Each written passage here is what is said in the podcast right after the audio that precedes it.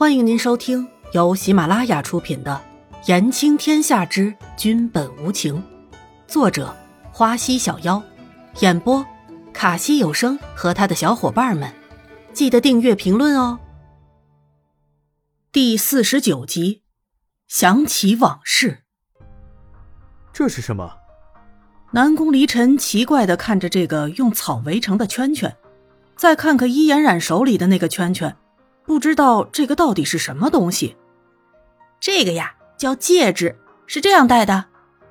伊嫣然说着，就拿过南宫离尘手里的戒指，把它戴在了南宫离尘的食指上。在我们家乡很普通的，当一个男的向自己喜欢的女孩子求婚的时候，就会给对方的手上，就是食指上戴上求婚戒指。当两个互相喜欢的人结婚的时候，就会在婚礼上互相交换戒指。然后再给对方戴上，不过那些都是钻石戒指，现在我只能做草戒指出来。这个给你，你可以送给你后宫的女人。不过你后宫肯定有很多女人，你就选一个你最喜欢的妃子好啦。伊嫣然也不知道南宫离尘到底有多少的妃子，肯定不会少的吧？如果一个人做一个，估计也有一箩筐呢。结婚。是拜天地的意思吗？南宫离尘玩弄着手里的戒指，聪明如他，一猜就猜到了易嫣然的话是什么意思。嗯，就是这个意思。易嫣然赞同的点点头。南宫离尘看着易嫣然手里的另一个戒指，疑惑的问：“你那个是干什么的？”这个呀，这个是要送给严哥哥的。虽然严哥哥现在没有喜欢的人，但以后肯定会遇到的，让他先留着。等遇到了再送，易嫣然喃喃的说道：“严哥哥以后找的女人应该是很温柔的吧？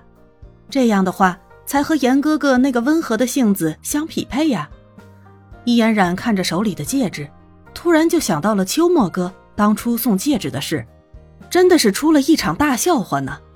那个时候是晚上，都有点迟了，易嫣然和秋末打着电话。伊嫣然看着手上那个自己买的钻石戒指，无意的说了一句：“想要换一个钻石大一点的戒指戴戴。”秋末一听就立马挂了电话。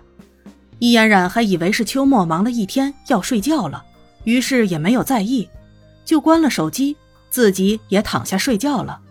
结果谁知道，秋末是二话不说，深更半夜的跑遍了整个城市，也没有看到营业的珠宝店，最后。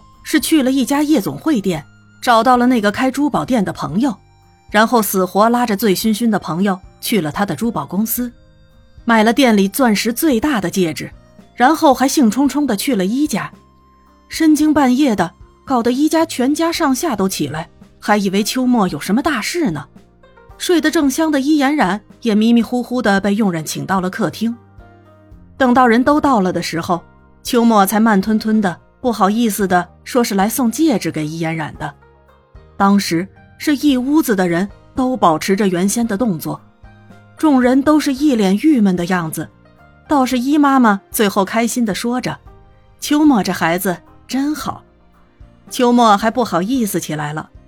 伊嫣然当时也傻了，没想到刚刚自己无意的一句话，竟让秋末哥当真的了。